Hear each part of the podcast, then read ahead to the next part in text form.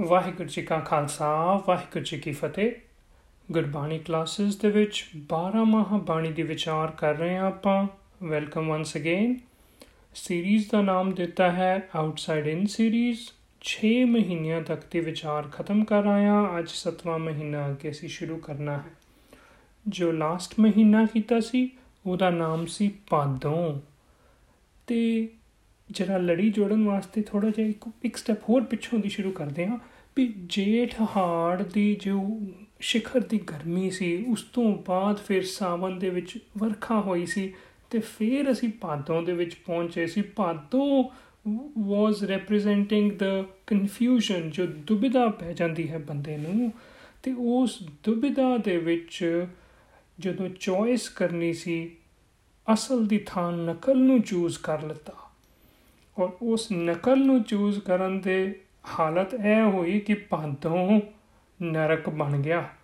ਉਹ ਉਸ, ਉਹ ਮਤਲਬ ਕਿ ਜੇਠ ਹਾਰ ਨਾਲੋਂ ਵੀ ਵੱਧ ਮੁਸ਼ਕਲ ਦੇ ਵਿੱਚ ਫਸ ਗਏ।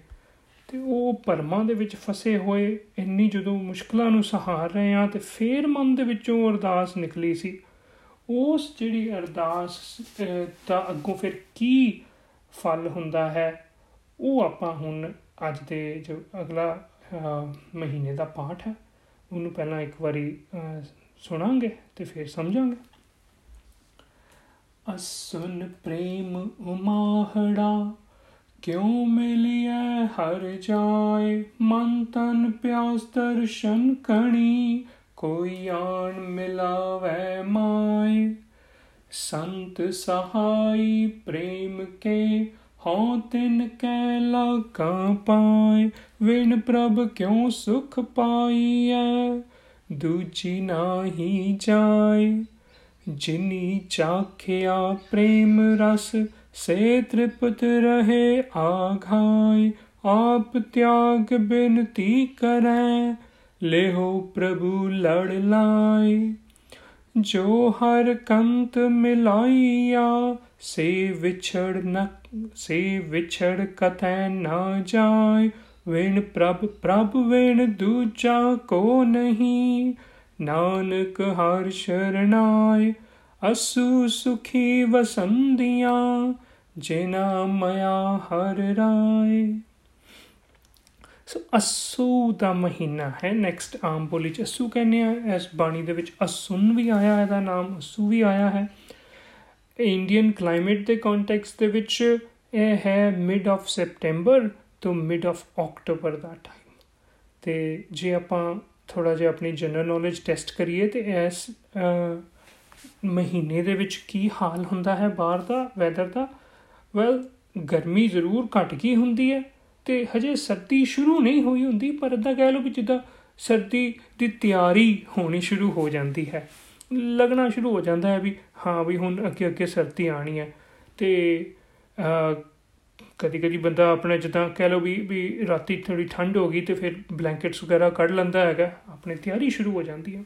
ਔਰ ਇਨ ਫੈਕਟ ਇਹ ਜਿਹੜੀ ਸਰਦੀ ਦੀ ਤਿਆਰੀ ਹੈ ਨਾ, ਇਹ ਹੀ ਇਸ ਮਹੀਨੇ ਦਾ ਮੂਲ ਕਹਿ ਲਓ ਕਰੈਕਟਰ ਵੀ ਹੈ, ਕਰਮ ਵੀ ਹੈ। ਗੁਰੂ ਪਾਤਸ਼ਾਹ ਕਹਿੰਦੇ ਹਨ ਕਿ ਜੇ ਆਪਾਂ ਅੰਦਰਲੇ ਜੀਵਨ ਦੇ ਵਿੱਚ ਵੀ ਅਸੂ ਨੂੰ ਸਮਝਣ ਦੀ ਕੋਸ਼ਿਸ਼ ਕਰੀਏ ਨਾ ਸਾਡੇ, ਤੇ ਉਹਦੇ ਵਿੱਚ ਵੀ ਕੋਈ ਨਵੀਂ ਤਿਆਰੀ ਹੋ ਰਹੀ ਹੈ। ਉਹ ਤਿਆਰੀ ਕਦੀ ਹੋ ਰਹੀ ਹੈ? ਮਿਲਾਪ ਦੀ।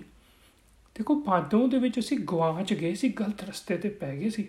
ਹੁਣ ਉਸ ਗਲਤ ਰਸਤੇ ਦੇ ਵਿੱਚੋਂ ਨਿਕਲ ਕੇ ਆ ਰਹੇ ਹਾਂ, ਕਿਉਂਕਿ ਗੁਰ ਰੱਖਣ ਵਾਲਾ ਹੇਤ ਸੇ ਪਾਦੇ ਨਰਕ ਨਾ ਪਾਈਏ। ਗੁਰੂ ਸਾਡਾ ਹਿਤੈਸ਼ੀ ਸੱਚਾ ਗਿਆਨ ਜਿਹੜਾ ਸੀ, ਹੋਰ ਤੋਂ ਹੋਰ ਲੱਤਾ ਗਿਆਨ ਜਿਵੇਂ ਨਾ, ਉਹ ਹੁਣ ਸਾਨੂੰ ਹੈਲਪਫੁਲ ਹੋ ਰਿਹਾ ਤੇ ਅਸੀਂ ਆਪਣੇ ਸਹੀ ਰਸਤੇ ਤੇ ਮਿਲਾਪ ਵਾਲੇ ਪਾਸੇ ਫੇਰ ਤੁਰ ਪਏ ਹਾਂ। ਹੁਣ ਉਸ ਮਿਲਾਪ ਵਾਲੇ ਪਾਸੇ ਮਿਲਾਪ ਦੀ ਤਿਆਰੀਆਂ ਦੇ ਵਿੱਚ ਕੀ ਸਟੇਜ ਆਈ ਹੈ? ਆਓ ਇਸ ਸ਼ਬਦ ਨੂੰ ਸਮਝੀ ਇੱਕ ਇੱਕ ਕਰਕੇ। ਅਸੁਨ ਪ੍ਰੇਮ ਉਮਾਹੜਾ ਉਮਾਹੜਾ ਹੁੰਦਾ ਹੈ ਉਮੰਗ ਚਾਹ ਲਾਲਸਾ, ਬੜੀ ਸਟਰੋਂਗ ਡਿਜ਼ਾਇਰ ਇਹ ਜਿਹੜੀ ਡਿਜ਼ਾਇਰ ਹੈ ਨਾ ਬੰਦੇ ਦੇ ਅੰਦਰ ਕਿ ਹੁਣ ਮੈਂ ਮਿਲਾਪ ਹੋ, ਕਰਨਾ ਹੈ, ਇਹ ਬਹੁਤ ਸਟਰੋਂਗ ਜਦੋਂ ਹੋ ਜਾਂਦੀ ਹੈ। ਇਹ ਹੈ ਅਸੂ ਦਾ ਮਹੀਨਾ ਔਰ ਇਹ ਪ੍ਰੇਮ ਦਾ ਉਮਾਹਾ। ਅੰਦਰ ਪਿਆਰ ਜਾਗ ਰਿਹਾ ਹੈ ਤੇ ਬਿਨਾ ਪਿਆਰ ਜਾਗੇ ਕੰਮ ਕੀਤਾ ਸੀ ਭਾਦੋਂ ਦੇ ਵਿੱਚ ਤੇ ਨਰਕਾਂ 'ਚ ਫਸ ਗਏ ਸੀ। ਹੁਣ ਇਸ ਵਾਰੀ ਥੋੜਾ ਜਿਹਾ ਟਾਈਮ ਲੈ ਕੇ, ਹੋਰ ਗਿਆਨ ਲੈ ਕੇ ਤੇ ਅੰਦਰੋਂ ਦਿਲੋਂ ਦੇ ਵਿੱਚ ਪਿਆਰ ਜਗਾ ਕੇ ਫੇਰ ਚਾਹੋ ਪੈਦਾ ਕਰਕੇ ਫੇਰ ਤੁਰ ਰਹੇ ਹਾਂ ਹੁਣ ਅਸੀਂ ਆਪਣੇ ਮਿਲਾਪਲ ਦੀ ਜਰਨੀ ਵੱਲ। ਕਿਉਂ ਮਿਲੀ ਹੈ ਹਰ ਚਾਹੇ ਤੇ ਮਨ ਦੇ ਵਿੱਚ ਹੈ ਹੁਣ ਹੁਣ ਫੇਰ ਤੜਪ ਚੱਕੀ, ਅੱਛਾ ਬਈ ਕੀ ਮੈਂ ਪਿਛਲੀ ਵਾਰੀ ਜਿਹੜੀ ਗਲਤੀ ਕਰ ਦਿੱਤੀ, ਹੁਣ ਮੈਂ ਉਹਨੂੰ ਕਿੱਦਾਂ ਉਹਨੂੰ ਅਵੋਇਡ ਕਰਾਂ?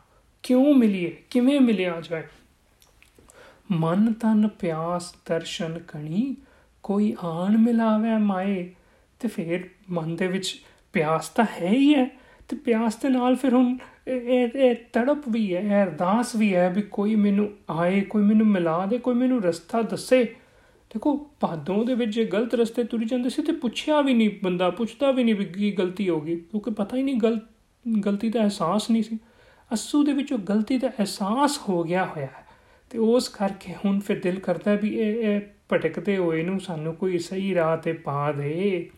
ਤੇ ਸਹੀ ਰਾਹ ਤੇ ਕੌਣ ਪਾਏਗਾ? ਸੰਤ ਸਹਾਈ ਪ੍ਰੇਮ ਕੇ ਹਾਂ ਤਿਨ ਕਹਿ ਲਾਗਾ ਪਾਏ। ਚੰਗੇ ਗੁਣਾ ਵਾਲੇ ਬੰਦੇ, ਚੰਗੇ ਗੁਣ ਨੇ ਜਿਹੜੇ, ਉਹ ਉਹ ਚੰਗਿਆਂ ਬੰਦਿਆਂ ਦੀ ਸੰਗਤ ਹੈ ਨਾ ਜਿਹੜੀ, ਉਹ ਹੀ ਸਾਨੂੰ ਭਟਕਦਿਆਂ ਨੂੰ ਸਹੀ ਰਾਹ ਤੇ ਪਹੁੰਚਾ ਸਕਦੀ ਹੈ। ਇਸ ਲਈ ਤਿੰਨ ਕੇ ਲਾਗਾ ਪਾਏ ਵੀ ਉਹਨਾਂ ਦੇ ਅੱਗੇ ਮੈਂ ਆਪਣਾ ਸਭ ਕੁਝ ਨਿਛਾਵਰ ਕਰਦਾ ਹਾਂ। ਵਿਣ ਪ੍ਰਭ ਕਿਉਂ ਸੁਖ ਪਾਈ ਹੈ ਦੂਜੀ ਨਹੀਂ ਜਾਏ। ਇਹ ਗੱਲ ਵੀ ਸਮਝ ਆ ਜਾਂਦੀ ਹੈ ਵੀ ਹੁਣ ਦੁਬਾਰਾ ਮੈਂ ਉਹ ਉਹ ਦੂਜੇ ਭਾਵ ਦੇ ਵਿੱਚ ਨਹੀਂ ਫਸਣਾ। ਹੁਣ ਨਹੀਂ, ਉਹਦੇ ਕਰਕੇ ਤਾਂ ਮੈਂ ਦੁੱਖਾਂ 'ਚ ਸੀ। ਤੇ ਇਹ ਇਸ ਤਰੀਕੇ ਸੁੱਖ ਨਹੀਂ ਮੈਂ ਪਾ ਸਕਦਾ ਦੁਬਾਰਾ ਦੁਬਾਰਾ ਉਸ ਦੂਜੇ ਭਾਅ ਦੇ ਵਿੱਚ ਫਸ ਕੇ। ਸੋ ਦੂਜੀ ਨਾ ਹੀ ਜਾਏ, ਹੁਣ ਨਹੀਂ ਦੁਬਾਰਾ ਉਸ ਰਸਤੇ ਤੁਰਨਾ। ਦਵੈਕਤਾ ਵਾਲੇ ਮਟੀਰੀਅਲਿਜ਼ਮ ਵਾਲੇ, ਉਹ ਵਰਲਡਲੀ ਦਿਖਾਵਿਆਂ ਵਾਲੇ ਰਸਤੇ ਤੇ ਹੁਣ ਨਹੀਂ ਜਾਣਾ। ਜਿਨੀ ਚਾਖਿਆ ਪ੍ਰੇਮ ਰਸ, ਸੇ ਤ੍ਰਿਪਤ ਰਹੇ ਆ ਖਾਏ ਜਿਨ੍ਹਾਂ ਨੇ ਪ੍ਰੇਮ ਦਾ ਰਸ ਚਖਿਆ ਨਾ, ਜਿਨ੍ਹਾਂ ਦੇ ਅੰਦਰ ਉਹ ਚਾਹ ਉਮੰਗ ਪੈਦਾ ਹੋ ਰਹੀ ਹੈ, ਔਰ ਉਸ ਉਮੰਗ ਕਰਕੇ ਉਹਨਾਂ ਨੂੰ ਲੱਗਦਾ ਵੀ ਆਹ, ਹੁਣ ਜੇ ਕੋਈ ਮਿਲਾਪ ਹੋ ਜੇ ਨਾ ਤੇ ਮਜ਼ਾ ਹੀ ਆ ਜੇ, ਤ੍ਰਿਪਤੀ ਹੋ ਜੇਗੀ। ਤ੍ਰਿਪਤ ਰਹੇ ਆ ਖਾਏ ਮਤਲਬ ਕਿ ਕਿ ਬੰਦਾ ਰੱਜ ਜਾਏਗਾ ਸੰਤੋਖ ਆ ਜਾਏਗਾ ਉਸ ਤੋਂ ਬਾਅਦ ਕੋਈ ਹੋਰ ਡਿਜ਼ਾਇਰਸ ਨਹੀਂ ਰਹਿ ਜਾਣਗੀਆਂ। ਆਪ ਤਿਆਗ ਬਿਨਤੀ ਕਰੈ, ਲੇਹੋ ਪ੍ਰਭੂ ਲੜ ਲਾਏ। ਬੰਦਾ ਆਪਣੇ ਅਤੇ ਆਪ ਦਾ ਮੀਨਿੰਗ ਹੈ, ਆਪਣੀ ਹਉਮੈ, ਆਪਣੀ ਨਿੱਜੀ ਮਤ। ਉਹ ਵਾਲੀ ਮਤ ਉਹ ਵਾਲੀ ਸੋਚ ਜਿਹੜੀ ਬੰਦੇ ਨੂੰ ਰੱਬੀ ਨਿਯਮਾਂ ਤੋਂ ਉਲਟ ਪ੍ਰੇਰਦੀ ਸੀ, ਉਹ ਬੰਦਾ ਉਹਨੂੰ ਫਿਰ ਤਿਆਗ ਦਿੰਦਾ ਹੈ, ਛੱਡ ਦਿੰਦਾ ਹੈ। ਆਪ ਤਿਆਗ ਬੇਨਤੀ ਕਰੇ, ਲਿਓ ਪ੍ਰਭੂ ਲੜ ਲਾਏ।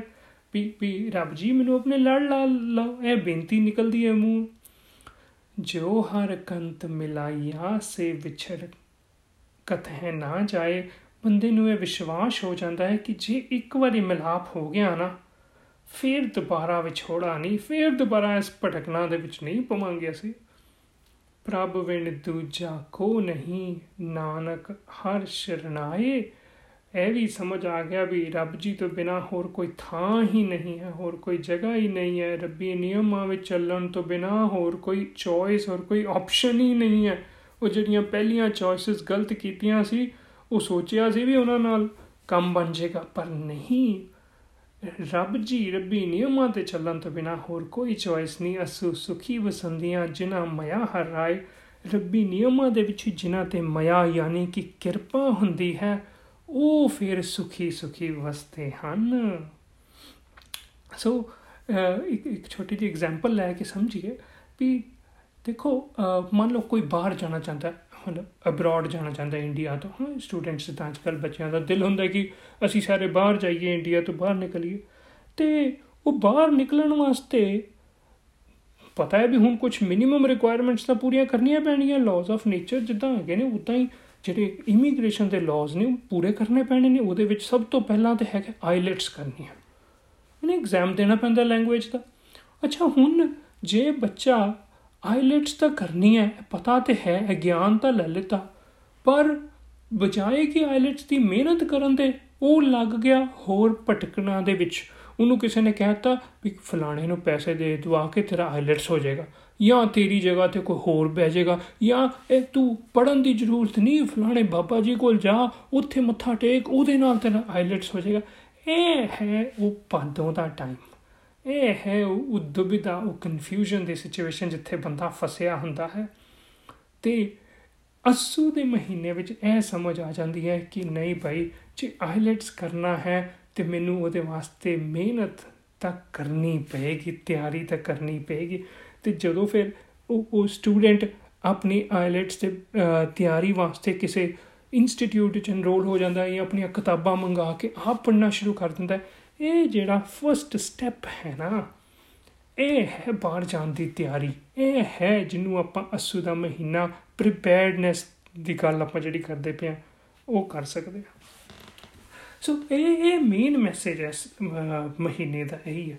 ਆਊਟਸਾਈਡ ਇਨ ਜਿਵੇਂ ਬਾਹਰ ਤਿਆਰੀ ਹੋ ਰਹੀ ਹੈ ਸਰਦੀ ਦੀ, ਉਵੇਂ ਹੀ ਜਦੋਂ ਅਸੀਂ ਆਪਣੇ ਜੀਵਨ ਦੇ ਵਿੱਚ ਆਪਣੇ ਕਰਮ ਬਦਲ ਲਿੱਤੇ ਉਹ ਆਈਲੈਟਸ ਦੇ ਪ੍ਰੋਗਰਾਮ ਦੇ ਵਿੱਚ ਐਡਮਿਸ਼ਨ ਲੈ ਲਈ ਉਹ ਹੁਣ ਮਿਹਨਤ ਦੇ ਰਸਤੇ ਤੁਰ ਕੇ ਅੱਗੇ ਜਾਣ ਵੱਲ ਜਾਣ ਵੱਲ ਸ਼ੁਰੂ ਹੋ ਗਏ ਅਸੀਂ ਇਹ ਹੈ ਅਸੂ ਦੇ ਮਹੀਨੇ ਦਾ ਫਰਸਟ ਮੈਸੇਜ ਆਊਟਸਾਈਡ ਇਨ ਨਾਲਾ। ਦੂਸਰਾ ਮੈਸੇਜ ਇਹ ਵੀ ਇੱਥੇ ਚੋਂ ਆਪਾਂ ਲੈਣਾ ਹੈ ਕਿ ਸਹਿਜ ਪਕੇ ਸੋ ਮਿੱਠਾ, ਆਮ ਬੋਲੀ ਜਿਹਨੂੰ ਇਦਾਂ ਕਿਹਾ ਜਾਂਦਾ, ਗੁਰਬਾਣੀ ਦੀ ਬੋਲੀ 'ਚ ਵੀ ਇਹ ਆਂਦਾ ਵੀ ਜਿਹੜਾ ਵੀ ਕੰਮ ਕਰਨਾ ਹੈ ਨਾ, ਉਹਨੂੰ ਉਹਦੇ ਪ੍ਰੋਸੀਜਰ ਦੇ ਵਿੱਚੋਂ ਨਿਕਲ ਕੇ ਉਹਨੂੰ ਟਾਈਮ ਦੇ ਕੇ ਉਹ ਕੰਸਿਸਟੈਂਸੀ ਨਾਲ ਜਦੋਂ ਕਰਾਂਗੇ ਨਾ ਫੇਰ ਉਹਦਾ ਫਲ ਮਿਲੇਗਾ ਮਤਲਬ ਇਹ ਨਹੀਂ ਆਪਾਂ ਕਹਿ ਸਕਦੇ ਵੀ ਸ਼ਾਰਟਕਟ ਮਾਰ ਲਈ ਹਰ ਚੀਜ਼ ਦੇ ਵਿੱਚ ਨਹੀਂ ਕਈ ਚੀਜ਼ਾਂ ਨੇ ਸਾਨੂੰ ਯੂ نو ਦੇ there is a good old saying there is no shortcut to success we have to go through the grind we have to go through the mehnat we and and that mehnat ਇਹ ਗੱਲ ਜਦੋਂ ਸਮਝ ਆ ਜਾਂਦੀ ਬੰਦੇ ਨੂੰ ਕਿ ਕਿ ਸਹਿਜ ਪਕੇ ਸੋ ਮਿੱਠਾ, ਹੌਲੀ ਹੌਲੀ ਮਿਹਨਤ ਕਰਦੇ ਰਹਾਂਗੇ ਕੰਸਿਸਟੈਂਸੀ ਨਾਲ ਚੱਲਦੇ ਰਹਾਂਗੇ, ਫੇਰ ਹੀ ਫਲ ਮਿਲੇਗਾ। ਇਹ ਜਿਹੜੀ ਹੈ ਅਸੂ ਸੁਖੀ ਵਸੰਦੀਆਂ ਤਰੀਕਾ ਸਮਝ ਆ ਜਾਂਦਾ ਹੈ ਬੰਦੇ ਨੂੰ। ਇਸ ਤਰੀਕੇ ਫਿਰ ਅਸੀਂ ਆਪਣਾ ਅਸੂ ਦਾ ਮਹੀਨਾ, ਆਪਣੀ ਪ੍ਰੀਪੇਅਰਡਨੈਸ ਦੀ ਜਰਨੀ ਜਿਹੜੀ ਹੈ ਉਹਨੂੰ ਵਧੀਆ ਕਰ ਸਕਦੇ ਹਾਂ। ਸੋ ਰਿਲੇਸ਼ਨਸ਼ਿਪਸ ਦੇ ਵਿੱਚ ਵੀ ਇਹੀ ਗੱਲ ਹੈ ਵੀ ਹੁਣ ਜਿਹੜੀ ਰਿਲੇਸ਼ਨਸ਼ਿਪ ਅਸੀਂ ਚੂਜ਼ ਕਰਾਂਗੇ ਨਾ, ਭਟਕਣਾ ਦੇ ਵਿੱਚ ਦੁਖੀ ਹੋਣ ਤੋਂ ਬਾਅਦ, ਉਹਦੀ ਚੋਇਸ ਕਾਲੀ ਖਾਲੀ ਦੇ ਵਿੱਚ ਬਾਹਰਲੀ ਚੀਜ਼ਾਂ ਨੂੰ ਦੇਖ ਕੇ ਸਿਰਫ ਤੇ ਮਟੀਰੀਅਲਿਸਟਿਕ ਚੀਜ਼ਾਂ ਦੇ ਪ੍ਰਭਾਵ ਹੇਠ ਨਹੀਂ ਕਰਾਂਗੇ ਸੀ ਉਹ ਚੋਇਸ ਹੁਣ। ਹੁਣ ਚੋਇਸ ਹੋਏਗੀ ਸਹਿਜ ਨਾਲ, ਠਰਮੇ ਨਾਲ, ਸੋਚ ਸਮਝ ਕੇ, ਪੱਕ, ਪੱਕੇ ਪੈਰੀ ਟਾਈਮ ਲਾ ਕੇ, ਫੇਰ ਡਿਸੀਜਨ ਲਵਾਂਗੇ ਤੇ ਫੇਰ ਅਸੀਂ ਗਲਤ ਨਹੀਂ ਹੋਵਾਂਗੇ।